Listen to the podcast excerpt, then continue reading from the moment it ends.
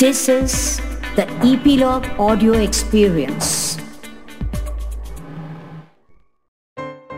आज हम गुनगुनाती कहानी में सुनेंगे बगुला भगत और केकड़ा। केकड़ा मतलब क्रैब एक छोटा था सरोवर जिसमें रहते थे सैकड़ों जानवर।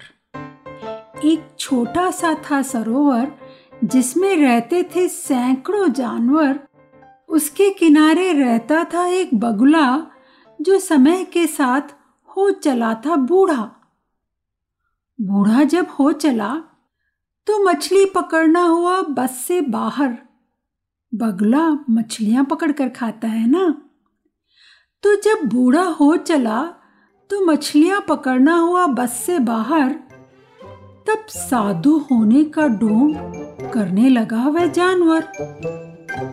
कभी एक पैर पर खड़ा हो जाता और कभी टप टप आँसू गिराता। वह कभी एक पैर पर खड़ा हो जाता और कभी टप टप आँसू गिराता। आप क्यों दुखी हो? पूछा एक केकड़े ने। आप क्यों दुखी हो? पूछा एक केकड़े ने। तो उसका जवाब दिया ढोंगी बगले ने। बारह साल तक नहीं बरसेगा पानी। बारह साल तक नहीं बरसेगा पानी। बिना पानी के मर जाएँगे यहाँ के सब प्राणी। परंतु यहाँ से थोड़ी दूर पर है एक तालाब, जो है भरा पानी से ऊपर तक जनाब। वहाँ जो भी जाएगा, सुखी हो जाएगा। यहाँ जो रहेगा ज़रूर दुख पाएगा। अब बगले की बात सुनकर बड़े तालाब में जाने को हुए सभी तैयार। बड़े तालाब में जाने को हुए सभी तैयार।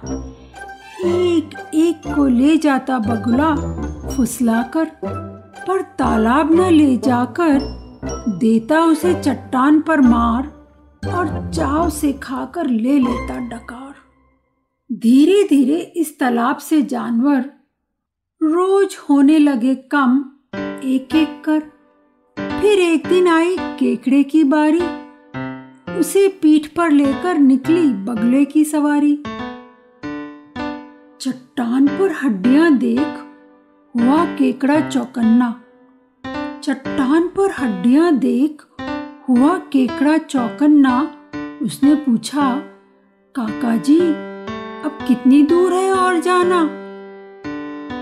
हंस पड़ा बगला, बोला, तुम सभी हो निरे बेवकूफ़। तुम लोगों को खाने का यही तो मेरा प्लान था, गुपचुप। सुनकर सुनकर उड़ गए होश, मगर खुद को संभाल लिया। केकड़े ने झट सूझबूझ से काम लिया। अब केकड़े ने पंजों से बगले का गला दबाया। बगला भगत मर कर नीचे गिरा। केकड़ा वापस चला आया। तालाब में पहुंचकर बाकी सबको बगुले की बात बताई। मरे हुए साथियों की याद कर सबकी आँखें थी भर आई। केकड़े की सबने की तारीफ़ खुले दिल से, उसी की होशियारी से बाकी सभी बच गए थे बगला भगत से। बच्चों, याद है तुमको?